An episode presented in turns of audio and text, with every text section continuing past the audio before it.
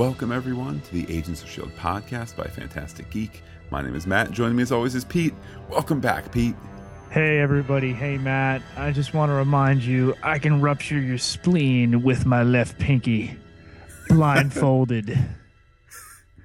Ouch. Yes. Uh, welcome back after our uh, very uh, short uh, podcation, as uh, Matt had coined that there. Uh, just want to remind you we are sponsored with this week's episode by uh, Yankee Candle scented candles, as well as Sunkissed beverage. Well done, Pete. Well done. Today, we're taking a look at episode 106 of Agents of S.H.I.E.L.D., which is spelled capitals uh, F P, uh, period Z period Z period T period. Um, but I'm going to say maybe it's supposed to be vzz. Yeah, definitely. It's a strange way to do it. I feel like I feel like a couple of weeks ago it was showing up online just as FZZT, all capital letters with no periods. Zzz. Not that not that we're going to spend you know the next twenty minutes talking about the different possibilities, but um, I know that uh, on the topic of the title. Just to, to kind of to preview our decrypted transmissions, our pal Mike had said, uh, "So was the episode name pure misdirection to Fitz, since it was a Simmons episode, or was there more beneath the surface?" I rather like his Fitz theory. I don't know that there. I can't come up with anything in the 25 minutes of transpired since the episode ended to come up with some sort of, um, uh, you know, uh, words spelled by FZZT. Neither can I. Uh, it's it's close enough. It's cute. It overlaps, and uh, it works. Indeed, it does. Well, Pete, I cannot wait to jump into this episode that kind of started with a holy X Files Mulder sort of energy and just was, I I think we can say, everybody on Twitter said, this was the best episode of the six so far. This is the show that we have been waiting for, and it has arrived. Well, let's debrief then. Uh, we begin in Wrigley, Pennsylvania, and the uh, X File-ish, X File-esque tale of the crying man. And uh, soon enough, we have boys who are crying when their scout leader is, is uh, an electrified, levitating corpse. Which is not the usual thing, but anyhow. no. Um, yeah, I decided to stop myself mid uh, mid comment there. But um, now, Pete, just as a, a as a question here, would you say that it was a field in Wrigley, a sort of Wrigley field? Oh, boy. um, but yeah, I thought it was just it was a fantastic opening. I had wondered, Pete, were they eyeing this episode to have aired last week? The the episode the week of of uh, Thanksgiving, Holy Crow, of Halloween. I suspect that's what they were kind of writing in there for for the opening. Oh, if they it, not only You- that, but you know, as far as we're concerned, the timing, the double lightning bolt at the beginning here, you know, I almost thought assuredly we were getting the Thor stuff this week. Oh yeah. Yes, yes, yes.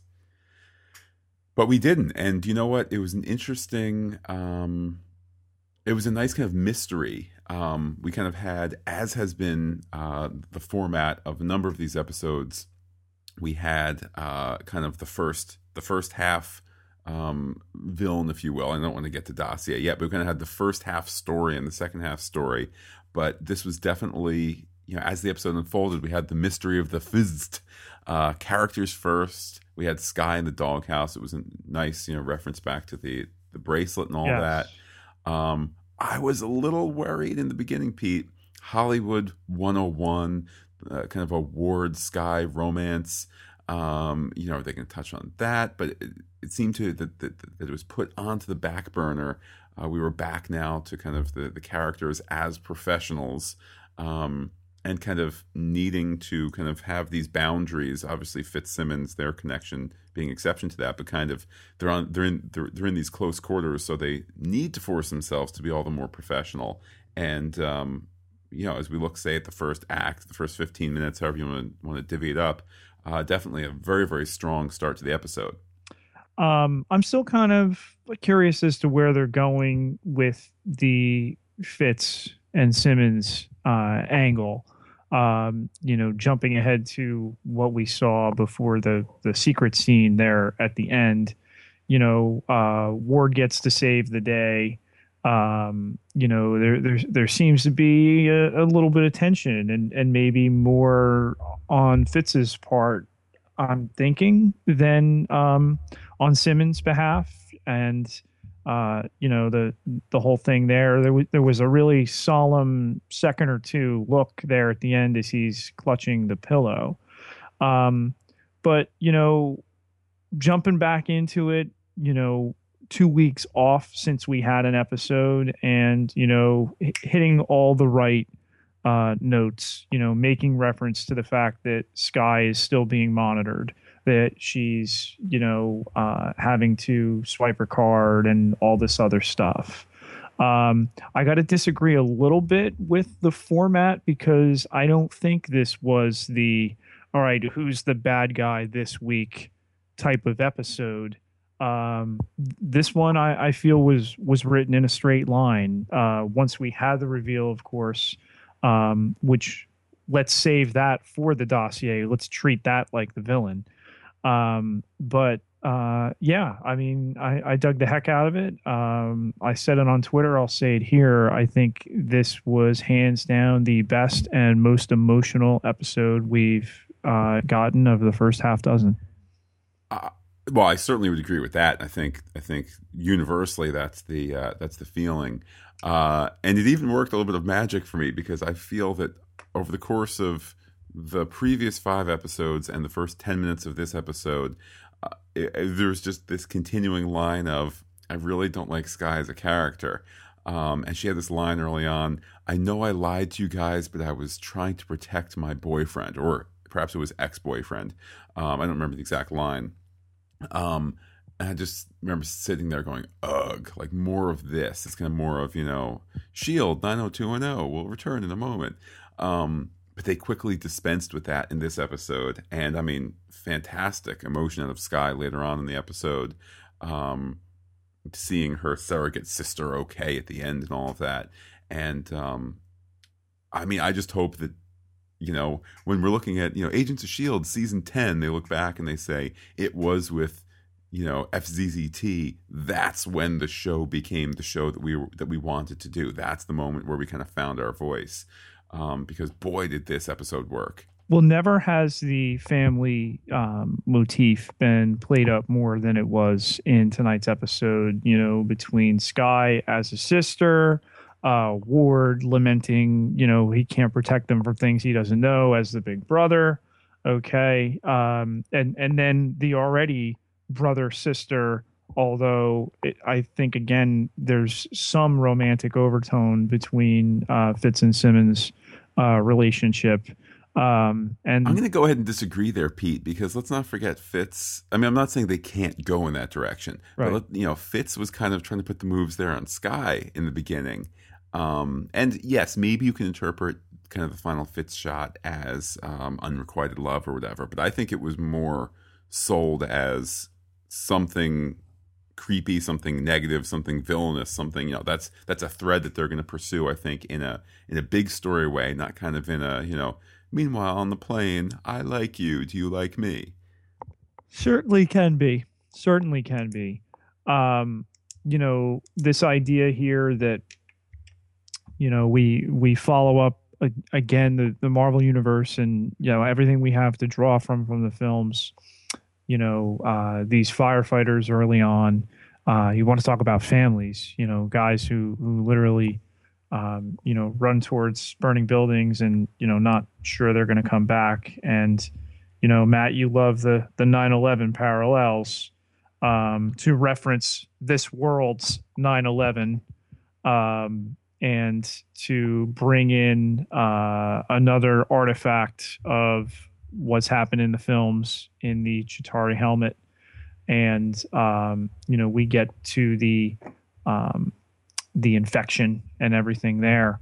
Um, but these guys, these firefighters, Cross and Whalen and Diaz, and um, you know, great, great work out of uh, Clark Gregg tonight. um, you know, threw threw his hat in the Emmy ring as far as I'm concerned tonight with the scene with uh, the one firefighter and you know hinting at what we got more later on. You know, this changed nature um, that he's gone through. I think we can finally put to rest some of the theories, and we'll talk about that in level seven.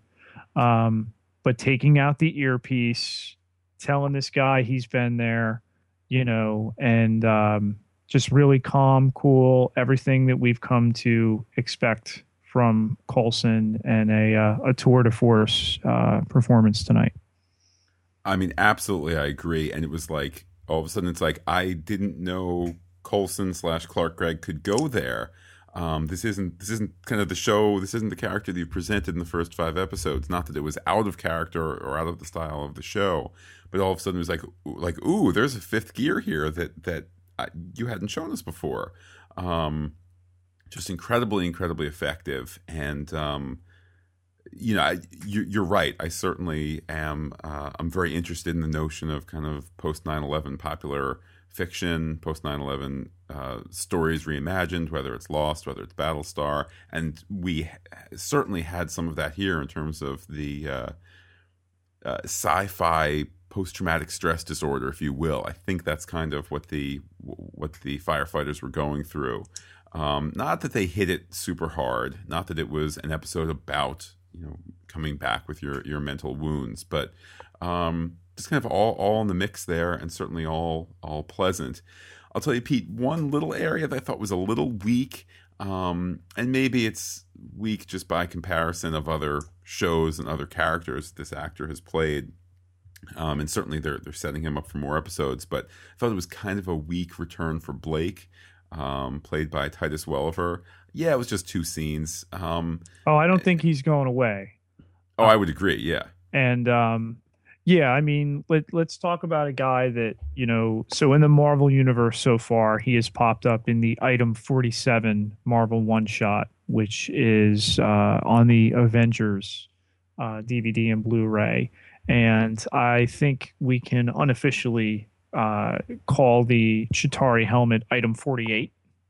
Yes. Um, so of course he's associated with this, and I've got to wonder whether uh, there's some larger scheme going on here. You saw he took the helmet in the box at the sandbox. Um, you know what? It, what else is going on there? But the the strange tension at the end there. Some of it kidding, some of it not so kidding with Coulson. I gotta wonder if maybe we could see a Blake um, played so wonderful wonderfully by um, Titus Welliver, right? Oh yeah, of Lost fame, uh, the Man in Black. Uh, if we're gonna see a Blake uh, Electron or uh, any other kind of alignment, uh, not electron. Who's the uh, graviton. graviton? I'm sorry, graviton. Graviton yeah. alignment, maybe at some point. Who knows? You know, maybe maybe he's a rising tide uh, operative inside. Who knows? God knows he can play a villain. The Losty in me hopes that he, they don't just go, "Hey, we need a villain who's like a secret villain."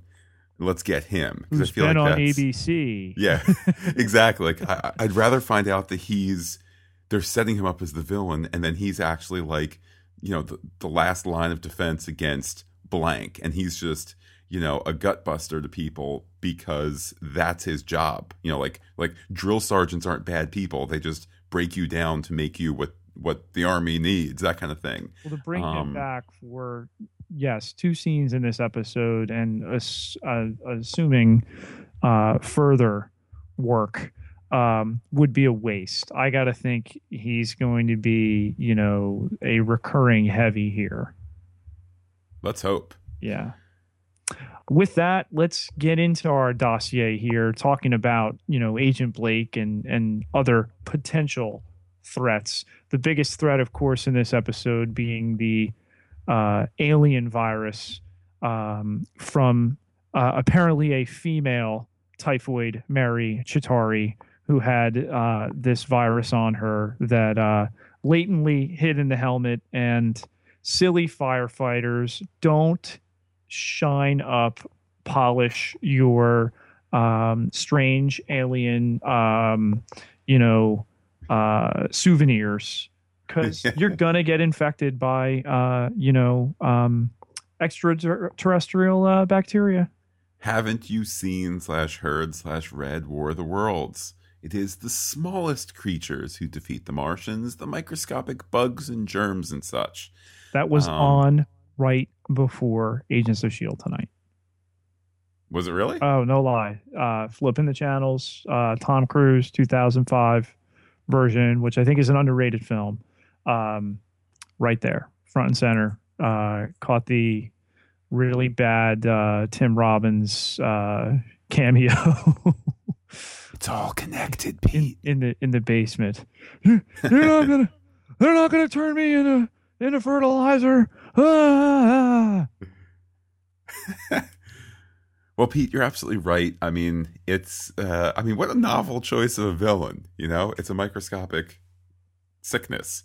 Um, that uh, I mean, I was certainly and, you know, early on. I was like, "Oh man, electric, whatever." I know it can't be Magneto because you know Marvel Studios doesn't have uh, the film rights Magneto. Yeah. Oh, is it Electric Guy? You know, it's like you just kind of expect you know it's kind a of Metro guy. Indeed, you know, like it's it's Black Lightning. Yeah. But they, I mean, they went to, they went a character driven direction. It was absolutely fantastic. Yeah, I mean, when you saw the third, um, you know, victim with the eyes going, all right, this guy's clearly sick. It was too dark with, you know, uh, poor scout leader Adam Cross to know he had been infected. And then the other guy we never saw alive who was floating in the barn who had attempted to, you know, uh, take his life with a shotgun um, so to see, you know, poor Tony Diaz's eyes and, you know, not again, all right, clearly something's going on here.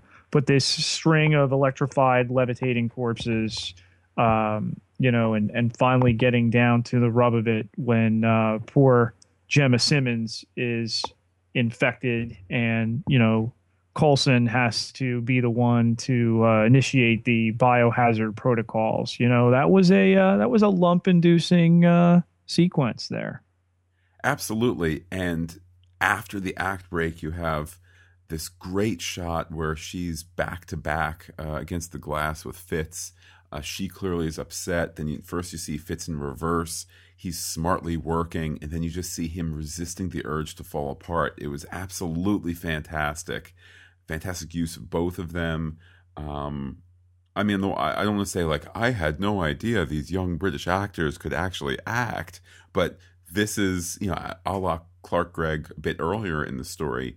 This has not been asked of them in previous episodes, and then to all of a sudden just see, wow, there's incredible depth there. You can play these range of emotions. You can see you know, Simmons is kind of set up a little bit more as the one who, I mean, because she's confronting her own mortality, she's kind of um, more on a on a direct line, to use your phrase, Pete, in, in a different way, a direct line of you know depression, sadness, whatever, since she's realizing the clock is clicking for her. Uh, but then with Fitz, who's just kind of has this tension of if he can just you know keep the proper you know stiff uh, upper lip in proper British fashion, um, I, I do hope, as a Scotsman, I'm not not offending him by. I was by, gonna say, man, you, know. you might have you might have just broken some uh, some nationalistic uh, taboos there. But anyway. Yeah, I mean, I know that I know that like you know, if you go to some small pub in Scotland and you're using uh, some of the the English money, which is legal tender, but they'll be like, "All right, we'll let you use the the stuff with the Queen's face on it because uh, you're an American, but uh, don't do that again." Um, but anyhow, just for him to try and be be propping up the two of them with uh, you know hopes it'll be optimistic, hopes of you know we, we can figure this out. Just great, great acting out of him. Just wonderful acting. Elizabeth Henstridge and Iain De Caestecker are clearly my favorite thing about this show right now. Um, their uh, interplay as characters and this wonderful um, you know, duo they've got going, I think has stolen the show early on.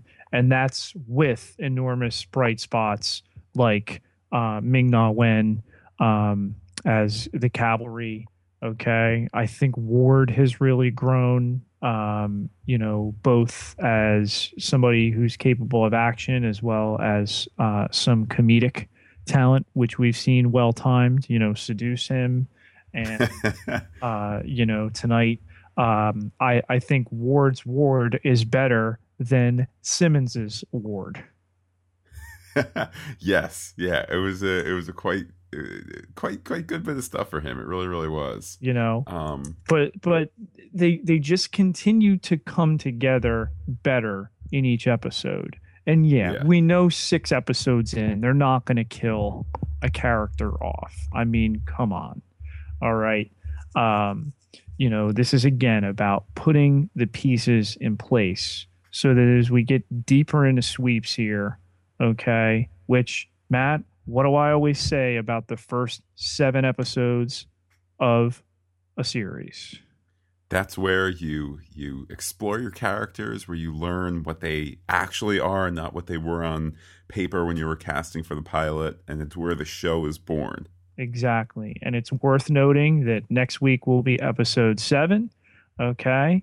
And then the following week, um, on November 19th, when we know ahead of time that we're going to get the Thor uh, 2, The Dark World tied in uh, episode, will be our first episode outside of that first seven, where we'll start forward uh, momentum, as it were, in terms of story.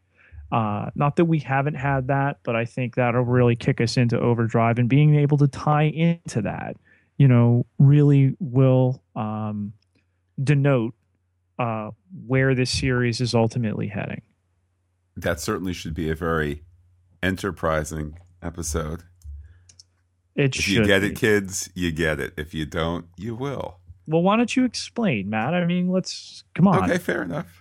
Well, I, you know, Pete, I didn't know. I, I know that we we cap it at level six and up to, to listen, but um, the uh, the reference there is that that episode, the the post Thor two episode in two weeks' time, is directed by uh, Jonathan Frakes, known best as playing Commander William T. Riker on Star Trek: Next Generation and the Next Generation uh, movies, having directed two of them himself, uh, and also a gentleman that we have had the pleasure of both seeing from afar at Star Trek conventions and actually having uh, walked right by him on his way, leaving one of them with his little wheelie luggage and saying, you know, thanks for everything, which he might have meant thanks for talking today, or he might have taken that, but we meant as thanks for thanks for everything, Commander Riker. Um, and we can add the uh, the latest ep- or you know two weeks time from now uh, that episode of Agents of Shield to to his resume. So certainly something to look forward to there, Pete. Listen, being able to go to the bullpen and bring in a guy to, you know, not to slum it because he's not doing that. This is a is a big show with big expectations, but to be able to bring a guy with multiple feature films to his credit to come in and direct an important episode of this TV show is huge, and that's just another thing that Marvel and ABC and Disney bring to this equation. And uh, I am really looking forward to. I have circled that date. Uh, not that I don't circle each episode of Agents of Shield, but I have circled that date, and and I'm really really looking forward to that one. Absolutely. And Pete, before we uh, before we move on, just a couple of quick little nuggets for me. Uh, just kind of some fantastic uh, little details here. Uh, after the death of death of Mouse Two, which is the the first mouse death that we see, there's a great little addition of uh, Fitz with a red nose, just a, a subtle makeup choice. Uh, it's contrasting his solid delivery along with uh, you know the fact that things aren't going too well. And as for the the fixing it montage, that was Bear McCreary for the win. I feel there's times that shows, particularly The Walking Dead, but there's times that Agents of Shield also hasn't completely let Bear, Mc, Bear McCreary as the the musical composer do what he does best. And this was just an opportunity of you know, wow, Bear McCreary full force there playing the scene, to borrow a phrase from uh, another composer in another show. And um, just added to what was already a fantastic episode, Pete. Well, to overtly reference uh, what you were just talking about there, he he's not Michael Giacchino, but he's probably well, I, I will say it. He is the best composer working on TV today. That he's on two big shows that I will draw a connection to uh, later on when we talk level seven here with The Walking Dead and Agents of Shield uh, is is enormous. But I think this was a coming out party for him as far as this show's scoring was concerned tonight. Um, yeah, we have kind of an overarching theme, but to get into some subtlety, which you know neither show features a ton of music. I mean, The Walking Dead being very Spartan in its use of uh, themes. Um, you know, Agents of Shield having more so uh, the the musical component, but more akin to what I would call sonic wallpaper. Nothing terribly distinct. And tonight, it was distinct music. Absolutely. Check out his website, both you, Pete, and listeners as well. He, I, I happened to wander across it, particularly after the um, the, the episode with uh, was it Akela? Was that her name? The, yes. Oh, it was it was uh, the I episode. Yes. And he there's all this this thought that he puts into it. You know how like her theme is supposed to kind of mimic the sound Akela, Akela, something like that, where it was just this super complex explanation. I'm saying, and some of it was over my head musically, but I was just like, this guy is sharing his process online. How cool is that? It's kind of behind the scenes inside his head and whatnot. So oh, check it out, Pete. He's great. And, you know, go back and listen to any of his Battlestar Galactica stuff. I mean, he will be hard pressed to equal that, I think, ever again in his career. I just think that's such a, a highlight. I, I have all of those tracks. Um, and, you know, just excellent, excellent stuff. I I don't know if he's going to get that type of opportunity on these shows because they're so very very different. Um, you know, you're you're talking space opera, you know, with uh, with Battlestar, and you know, uh, a, a, zombie soap opera, and uh, you know, a, a superhero uh, spy show. Not necessarily, but he can grow in other ways, and I'm looking forward to uh, to that development on here sometimes you just can't get no relief. This is true. Let's talk a little level, level seven uh, segment here tonight, Matt. And uh, we lead off with a reference to uh, the index, which has been talked about before. And there was an initial concern that whoever was doing this to these poor uh, victims uh, had a power that was not yet on the index thought maybe there might be some connection to Thor, not just yet. Um, what do you make of that? Uh, I thought certainly the reference back was nice. There was this moment, I had this pang in my heart where I'm like, oh my goodness, in the Marvel Cinematic Universe on this index, they don't have the Fantastic Four or Spider Man or the X Men. That's just the way it is. Like, there's some treat that universe as real, and they're like, something about skeleton and metal coming out of your hands. What? Crazy talk.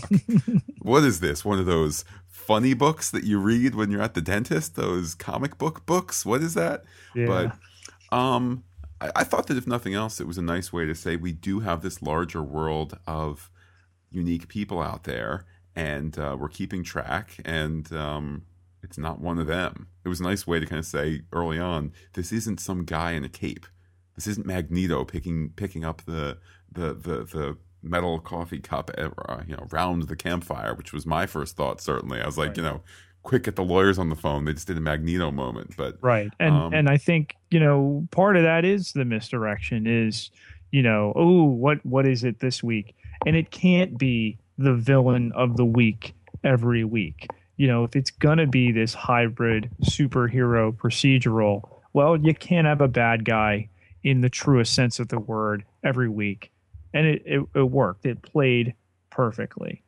Um, the Coulson stuff once again. You know, we talk theory every week, and we can finally put to rest a couple of the different theories, right, Matt? I hope we can. I mean, I wrote down some of the dialogue here. Shall I? Shall I try and perform it for you, Pete? Sure. All right. So he says, "I got hurt once, pretty bad. I died. Some say it was for only eight seconds, but I know it was more than that. I know I wasn't there anymore." And he's asked, "You know, where'd you go?" I was there. It's beautiful. Um, certainly, that's you know, Pete. I'll, I'll put it back to you. What does that what does that uh, bit of dialogue suggest to you in terms of what is fair game for a theory and what is not? Well, first off, we have it nearly verbatim in our notes, so clearly it was important. Um, what that suggests to me, um, and it is later backed up by his uh, showing of the scar, um, is that while he's changed, there is still the Coulson we know and love within him. Um, he's clearly been through the trauma. I come back to the magical element. There's some magic at work beyond the magic of medical science. Uh, you know, Thor reference there, okay, that um, allows him to be alive and, and functioning at the level um, despite the trauma that he's went he's he's gone through. I love that May has her own scar here that that was shown, um, you know, overtly for the first time tonight, and they have that you know that shared bond.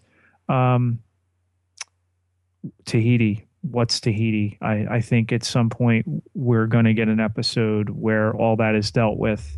Um, I'm going to circle February sweeps at this point as far mm. as when it'll come to that. There's there's too much to do with Captain America in April. The end of the season will very clearly be about setting up Guardians of the Galaxy later in the summer. They don't want to let people forget that that's coming. Um, spoiler Pete says uh, February 2014, we will know what happened to Coulson. It, I mean, they're moving at a good pace here. They've said this is going to be a season one mystery, and then that'll be that. As uh, as Jeph Loeb said, it's not going to spend. We're not going to spend six seasons finding out if we are an island on the back of a turtle, which is, well, I'll, I'll fight that lost battle a different day. But, um, I I mean, Pete, I agree with your logic. Um, that said, couldn't here's an alternative picture for you, Pete. Couldn't you do pre or post Captain America stuff in late March or early April, uh, ride the Captain America wave into May and have, you know, the final four hours of the season, you know, or whatever it might be, be really hammering home on the Coulson stuff um, to kind of shape this first season being about Coulson. Oh, I mean, undoubtedly. And I'm not going to say we're going to know definitively come uh, you know, February, what it was. You know, one mystery begets another. And as much as Jeph Loeb might want to run away from, you know, uh, the lost, uh, you know, further down the rabbit hole type of idea, um, you know, watch them go ahead and uh, use it when it suits their purposes. Ironic since he got so lost going down the rabbit hole of heroes and he did. see the ratings the ratings reflect that but uh, um, all right i, I got to get in here and stop this.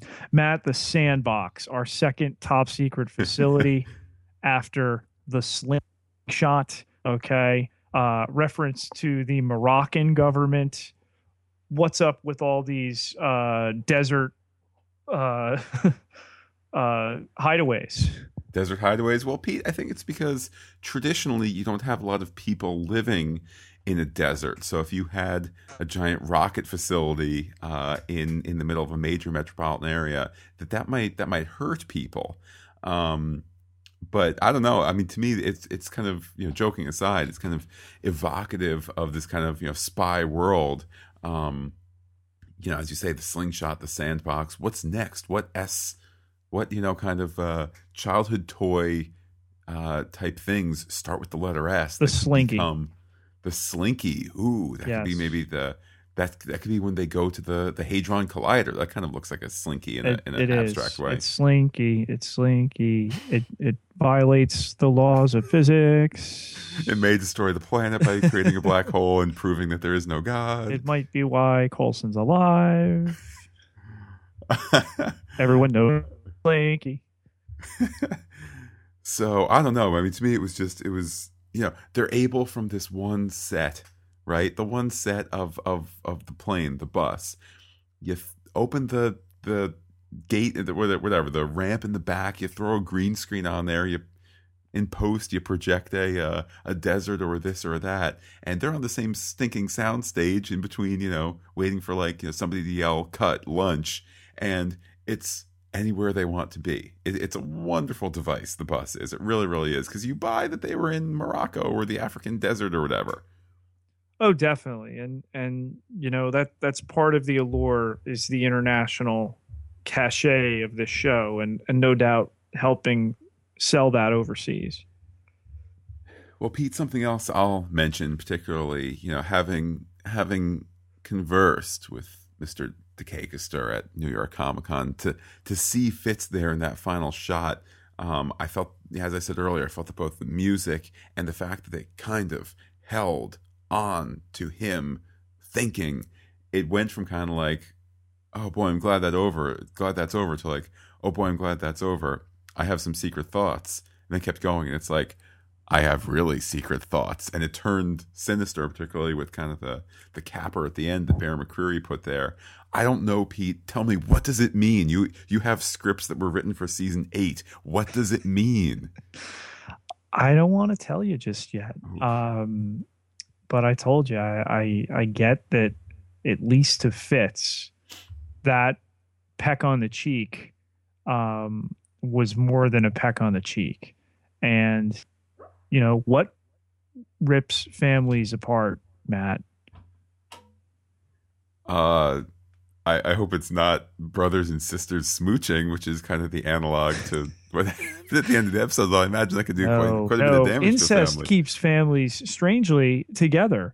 Um, no, no. Uh, jealousy rips Uh. families apart, and you know, um, just since this is the theory segment of of the podcast, you know, um, so coming back to Simmons, you know, Jemma decides to jump, um, and Matt, as I'm sure you know, an educated man, most uh, suicidal jumpers actually die before they hit what they're jumping to.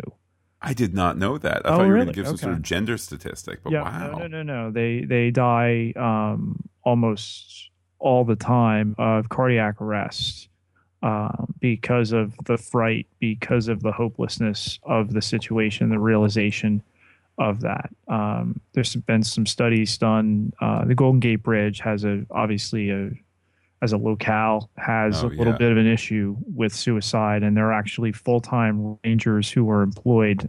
That is their job to prevent and and to watch out for jumpers. They're trained in, um, you know, uh, techniques um, as far as negotiation and and you know grief counseling, that kind of thing, to help people who are who are maybe on that very uh, dark uh, path.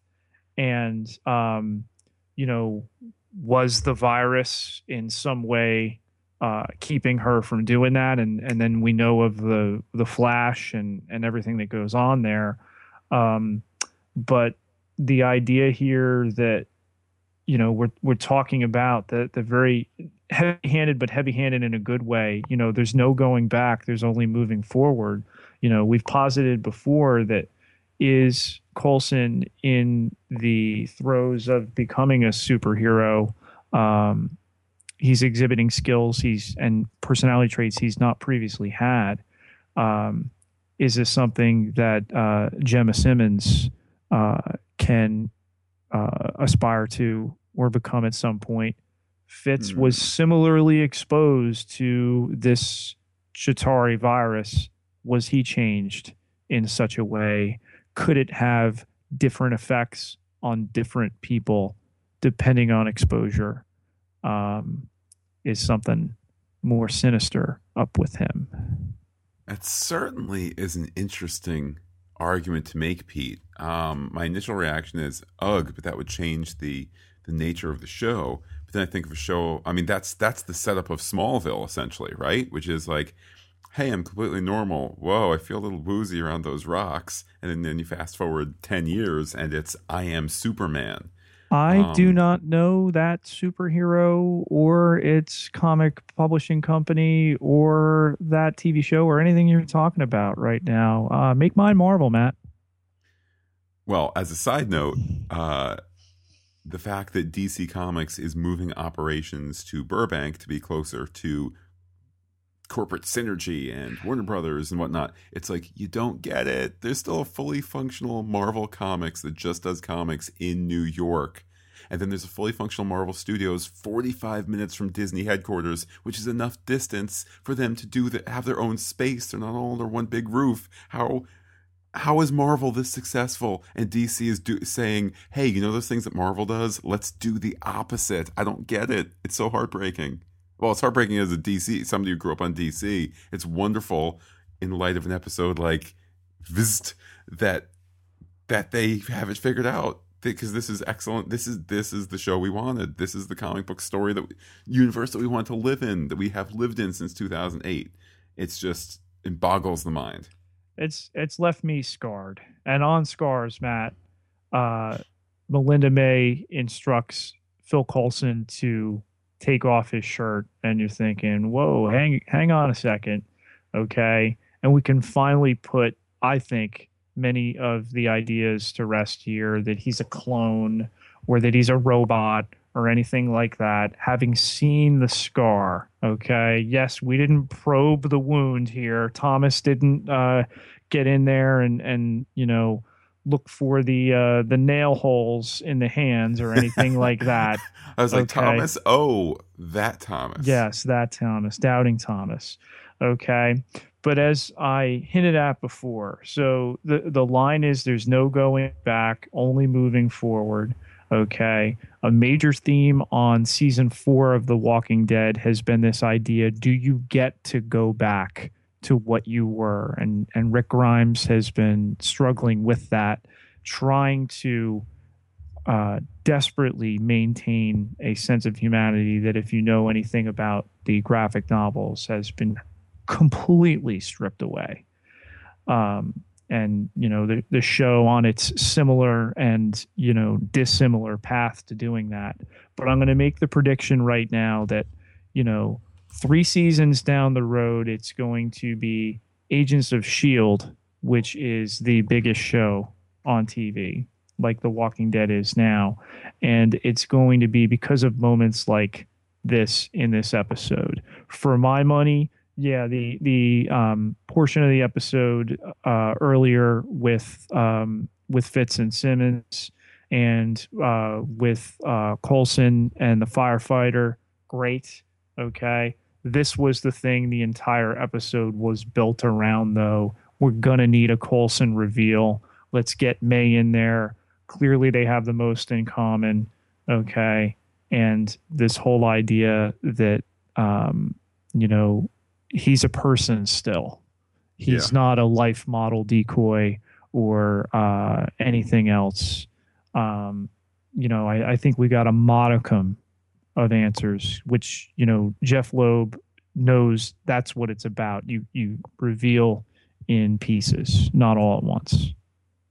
Pete, I, you can't argue against what you just said, um, because if, well, when you initially teased this at the top of the podcast, I was saying, well, yeah, but it could be, ah, but you have your special robot heart underneath, or it's you've been cloned to have the scar, but story wise, this is an episode, um, or or at least that scene is a moment for Coulson to reveal his humanity, his his underlying humanity. And I don't think that you would be highlighting that if you knew, uh, you know, in 10 episodes' time, he's actually just a clone, you know, which is kind of human, but kind of like not you, or, you know, robot or et cetera, et cetera. So you've you've completely won me over to uh, to that argument. And as a side note, Pete, it all that scene also furthered the uh, the family metaphor by having um, you know mom and dad kind of get into a, a moment of undress and then nothing happened. Wow. anyway, uh, so speaking of uh, you know people uh, outside of the family, so it, last thing here, Agent Blake okay, picking up uh, item 48 there, the, the helmet, um, revealed to Coulson that what Coulson already knew that the chat they had was not private. So we have further uh, division within Shield, whether that's Blake, whether those are forces outside of Coulson and Blake. But uh, this new Coulson here, as Blake points out, you know, uh, get used to it. Um, you know, this is not the end of of this storyline with something afoot within Shield itself. Certainly, certainly, uh, I agree, and I look forward to seeing more of uh, of Agent Blake. Matt, let's talk some decrypted transmissions here. It's been two weeks. We have a little bit of a backlog as far as uh, some correspondence coming through. We certainly do, and I think a fantastic place uh, to start is something that put a smile on both our faces. We have an iTunes review from RJ Bird. Uh, RJ says, Mission accomplished, five stars. Uh, this is the best Agents of S.H.I.E.L.D. podcast, period, he says. There are some that come close, but always listen here first. Keep up the great work. So, I mean, just, just overwhelming praise there from RJ. Thank you, RJ. Very heartfelt and uh, much appreciated. Uh, we also had a tweet from our pal Michelle, Ink as Rain on Twitter, who said, You've been gift. And there was this link to the agents behind shield.tumblr.com. And there was actually, you know, it was a particular post on there, um, which is a kind of a, a, series of six GIF panels in which uh, you have. Uh, uh Isn't Mr. it GIF, Matt? GIF. I prefer to say GIF. I know there's a whole debate. I, I, believe it's been uh, announced by the creators that it is GIF, like the peanut butter. Well, I think that um, English is a fluid language, not subject to uh, empirical uh, blatherings a la French and Spanish. And uh, anyhow, there's this wonderful GIF or GIF or motion motion series of still pictures uh, where Mr. De Caestecker and Miss Henstridge are, are at the New York Comic Con, and the first panel says, "Audience member, any chance that we'll ever get uh, the sorry let me try that again any it's almost I, these words are so unfamiliar any chance that we'll ever get going to see Fitz with a monkey which i don't think was the exact words yes all your base is... are belong to us by the way but it's the whole thing where he goes oh i mean yeah if i had it my way i'd have a monkey already it's a pretty good idea isn't it to have an assistant money, monkey uh, elizabeth says wouldn't it, would it be a cowardly monkey he said no It'd be a brave monkey. Um, so it goes on for a couple more panels there. Check it out. I was certainly, um, I was certainly just tickled pink to see that that was that had the Fitz monkey concept, let alone I'm the audience member, right? Like it's me saying that.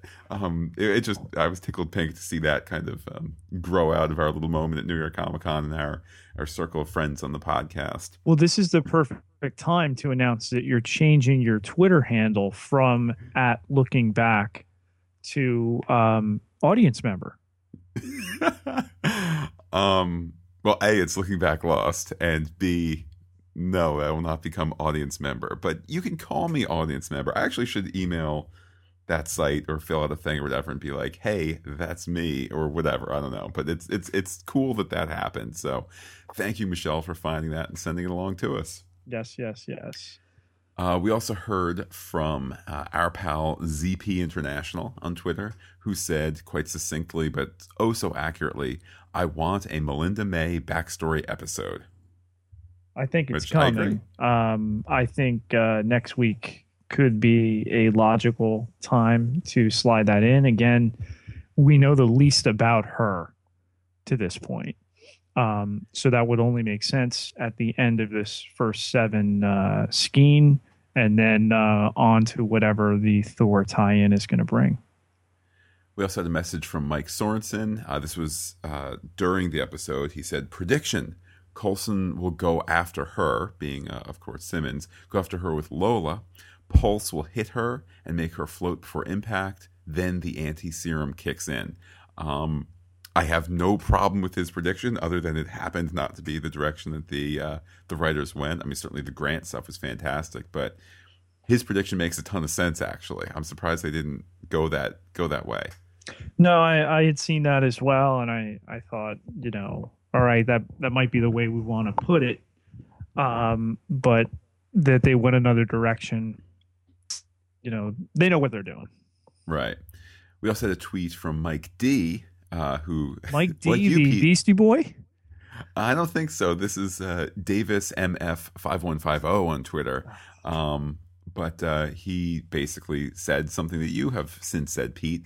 Is this item forty eight, or is it going to be called item forty eight, or that sort of thing? And I don't think that it was formally called that in the episode, but it was. Um, I, I, we can all call it item forty eight. I'm sure that across the the Twitter world, that's what it's being called it's entirely possible. I mean, where do you draw the line as far as uh, that numerical sequencing is concerned? Is it, you know, things that came out of the Battle of New York specifically from the Chitauri or the Skrull, as they are known in the comic universe? Um, we'll have to see, but I think that uh, Blake's involvement here draws all that stronger connection and and surely people are going to be going back and checking out the one shot that he appears in now we're going to oh, be yeah. getting the other agent that is in uh, that with him was in the avengers uh, itself on the bridge of the helicarrier he is going to be on the show uh, eventually as well so again they are ratcheting up um, you know this cinematic and television universe and Pete, I know we had discussed this, you know, in the real world. In in the time since the last podcast, they also announced the casting of another agent who um, she there's some sort of backstory where she and her girlfriend, who also worked at Shield, had a had a parting of ways. Uh, I don't remember the particulars because it was like a full two weeks ago at this point. But um, yeah, it's kind of like if it's a very small cast, this core cast of five, but they're kind of keeping their their um, oh secondary characters or, or, kind of the people that they interact with, keeping that list quite large. So I'm looking forward. Definitely, and and just you know quickly because it's it's essentially breaking news today is that you know Marvel is. Uh, bringing back Ms. Marvel, and uh, she's going to be a teenage Muslim girl from uh, Jersey City. So who knows, you know, if not this season, seasons down the road, you know, again, something that could be fodder for the show. Well, speaking of that uh, Marvel uh, Cinematic Universe, the larger Marvel Cinematic Universe, we had an email from our pal Ian, uh, who, uh, by the way, did receive his button. Had to go, you know, across the Atlantic. Uh, he received his button for being Agent of the Week, and um, we were happy of that, happy about that. But he also got to see Thor before the rest of us in this uh, country, since it's uh, opened abroad first. And, Speak for uh, yourself, man. I've already got well, the Blu-ray, Blu-ray, special scenes, etc. Director's commentary track. Um, as we in the states look ahead to Thor opening this upcoming weekend, here's some mostly spoiler-free stuff from Ian. He kind of takes great pains to drop a couple kind of hints, but not say too much. So here we go. He says, Overall, I, I enjoyed it a lot. It was a great Marvel story, lots of action, fun, and surprises. Quite a few moments that made the whole audience laugh out loud, uh, too, and one in particular that was totally unexpected, by me at least. There were a couple of cameos in the film, one that you would expect, and one that sort of defines a Marvel movie, and one that I would say was totally unexpected. Ian goes on to say the film was a little long, perhaps, and dragged a little in parts, but not much. Certainly not enough for me to be unhappy with paying my hard earned cash for it. Uh, the exposition at the start is a little heavy, but it pays off in the end. Um, he says it did uh, slightly irk me that some scenes reminded me of the Star Wars prequels. Certainly certain sound effects, but not enough to spoil the film. He starts to wrap up by saying that the location of the Earth based scenes was especially interesting for me, says Ian, as uh, I had been practi- uh, as I had been at practically every one of them last weekend. So, I suppose certainly feeling like a small world. Um, he says, Now I hesitate to mention S.H.I.E.L.D., as that may be spoiler Pete territory. Maybe you should watch the film and find out for yourselves. And uh, he tells us to watch out for um, the obligatory extras. And uh, he says that he hopes, yeah, this is during the credits, and um, says it's actually split into two small snippets. He hopes our agents get called to do some investigating. He says, That's all for now, and don't call me an intern. So, Pete. Ian is definitely not an intern. He works in the department uh, outfitting uh, our agents of Shield here. Uh, you know, he he's the tailor extraordinaire um, when it comes to our agents. And uh, you know, again, having seen the film as I already have, uh, you know, I'm going to uh, let discretion be the better part of valor right now, and and just keep my mouth shut, Matt until when? Until when, indeed, we will be seeing it this weekend. We're going to podcast you will it this be seeing weekend. It. You will be seeing. It. Well, you'll be seeing it again. You told me off air Yes. that, that that you'll be you'll be seeing it with a couple of uh, uh, of those who have yet to see it. Yeah. Um, we will be, of course, podcasting it. We'll share that podcast on our pop culture feed, which is fantasticgeek.blogspot.com is the webpage. Well, that'll be dropping tentatively this upcoming Sunday, and then it'll hit the uh, Shield podcast feed on Monday. So all the more incentive to to sign up for that second feed as well, or let that be be your home feed. But certainly, uh, as I say, November 10th, Sunday, it'll hit tentatively uh, the uh, pop culture podcast feed, and then uh, the 11th, 11 11 is when the Shield uh, uh, podcast feed will carry it, and then of course we'll be back next Tuesday to continue talking about Shield. So we have some uh, more Thor to be sure to look forward to. Wow. That just that just came naturally. It's just boom, boom, boom. It's the electric in the air, Pete. Zzz. Get it? Yeah. Speaking of, wow, that's perfect timing, Pete. Um, people aren't going to believe that this. ne- You don't know what this next tweet is. It's just perfect timing. Uh, we have a tweet from James Roach, which is at Jim underscore Roach on Twitter, uh, who I believe was also. We, we had a, a Mr. Roach who left us a, a, a review on uh, on iTunes. I'm assuming it's the same guy. Uh, he said, "I'm hoping is the mating call of a Fitz monkey. Coulson lives." Hey, could very well be. I I'm, I'm excited at the prospect of that. Yay, Fitzmonkey. Did you As say we- yay, Fitzmonkey, or did I hear something else? No, I said yay, Oh, Fitzmonkey. okay, okay. I was also picking something up off the floor, so um, if my audio wasn't wasn't perfect, which we'll be talking about in a moment. Um, quick uh, other tweet from our pal Michelle. She said, just re-listening to the last episode and thought I'd clarify the official ship name, which of course is short for relationship. Uh, name for Ward and Skye is Skyward. so I tweeted her to ask if the Fitz Skye shipping would be skits. yeah. Uh, with that, Pete, let's move on to an email from uh, Rich Dainty in the UK. He says, Rich from the UK again. After watching The Girl in the Flower Dress and listening to your podcast, I was thinking about Skye and not just her and her underwear. The redacted document had a Shield logo splashed over it, and so it would seem that Skye, or whoever she is, had at some point been on Shield's radar. Did she man- manage to drop off it, or had they always been monitoring her? What do you guys think? Keep up the good work. Rich Dainty from his iPhone. That I can tell you again with the level 8 clearance that I've been granted is Shield has a file on everyone. They make the NSA look like Steamboat Willie. Well, boy, oh boy, you, how ironic that you should say that on you know November fifth when we ponder such such thoughts. Yeah, I won't say any more since uh, the man is already listening. With that, Pete, let's let's let the clouds darken for a moment. I had said on Twitter about 10, 11, 12 days ago, certainly after our last podcast, that we received a negative email, something that I think would that certainly when I first read it kind of stirred the passion. And Pete, at that, I, I- I know Pete, I've generally described this person's email, but you do not know the text of it. Are you ready for some for some some harsh words here, Pete. I am going into this spoiler free, and uh, yeah, I have been looking forward to this preview. Get ready for the twist ending here. So this is from Gregory Gregory Lynn. He said, "Since you asked and all, I have three issues with the show. The fact that I listen despite these things suggests y'all rock. That said."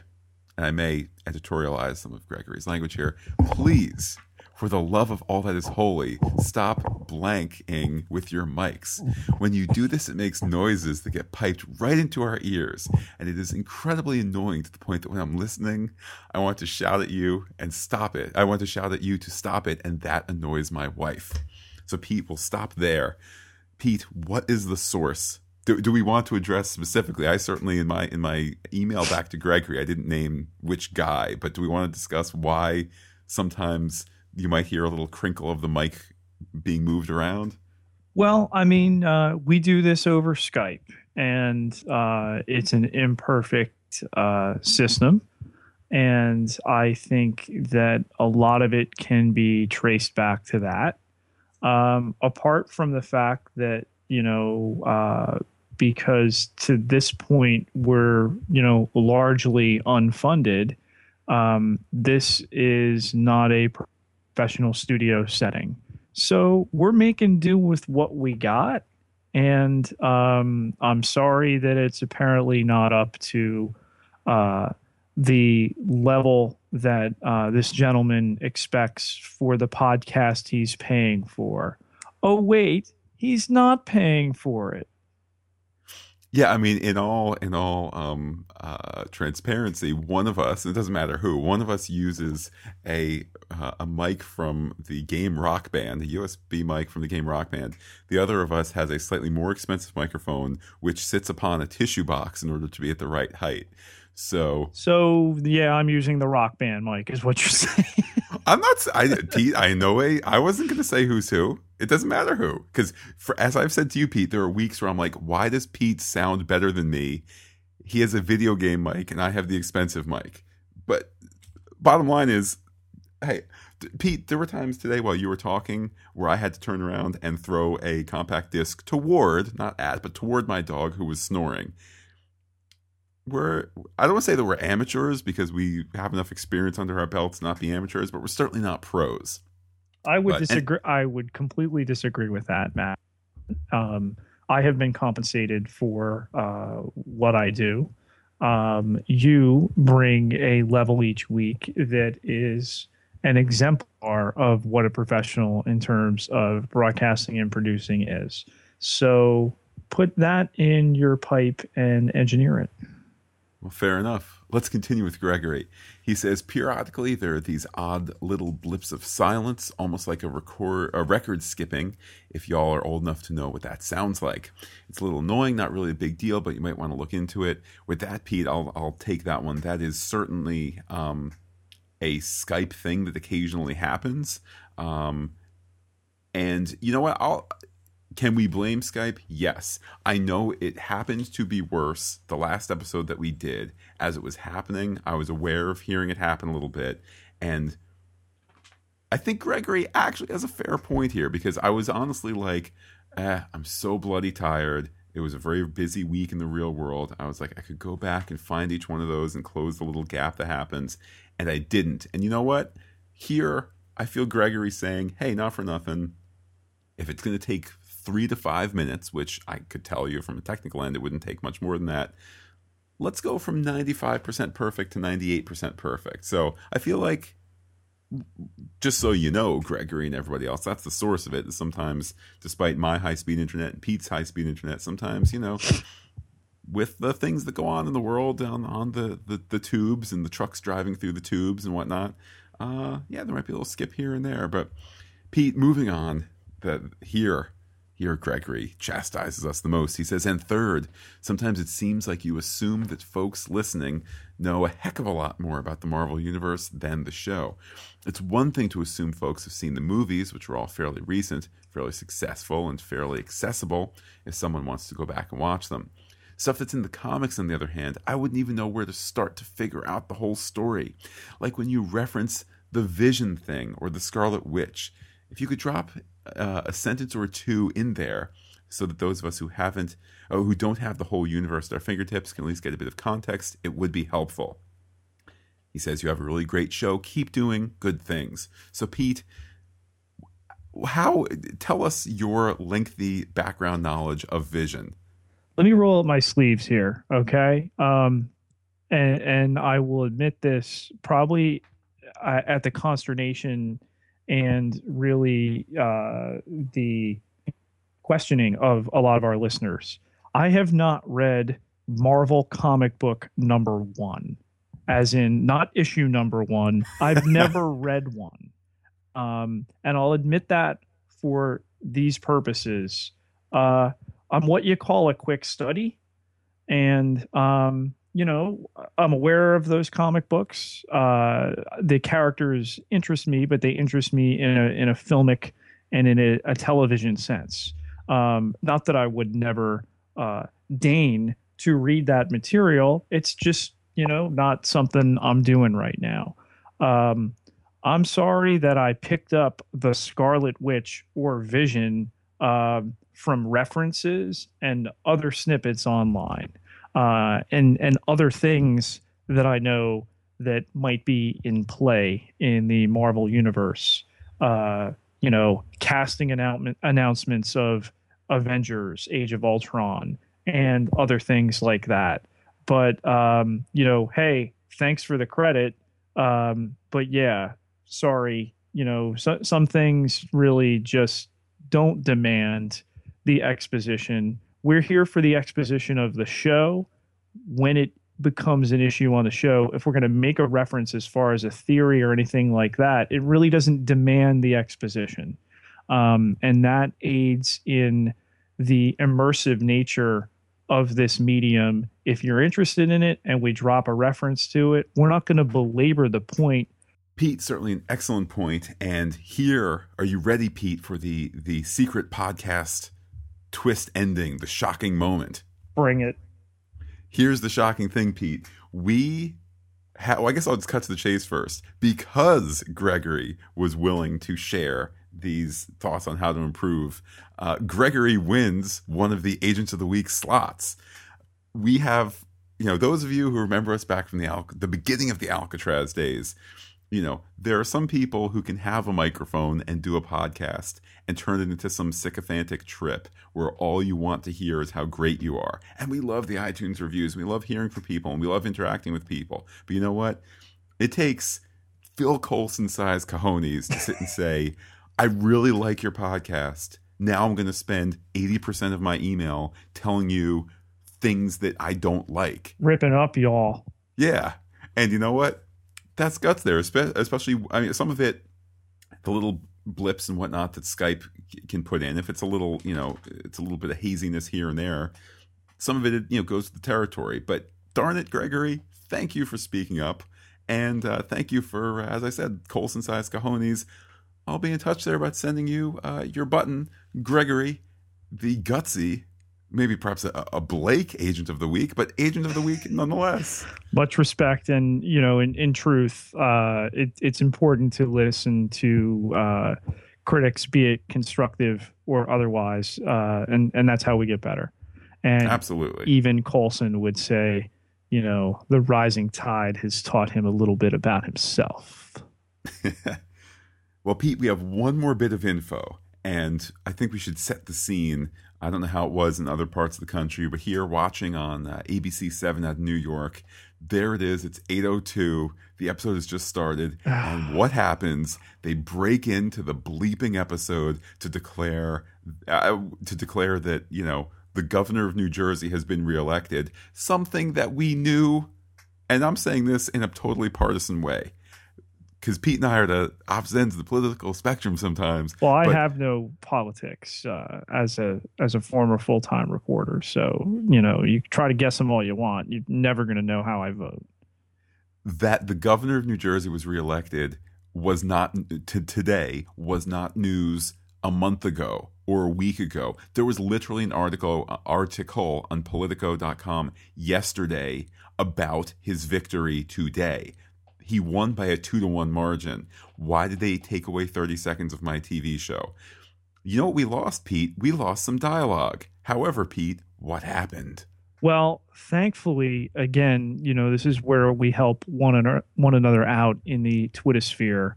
Uh, a, a, newcomer to the game at Marvel's Agents, uh, the handle of Marvel's Agents, was able to catch me up on the piece of dialogue that we missed.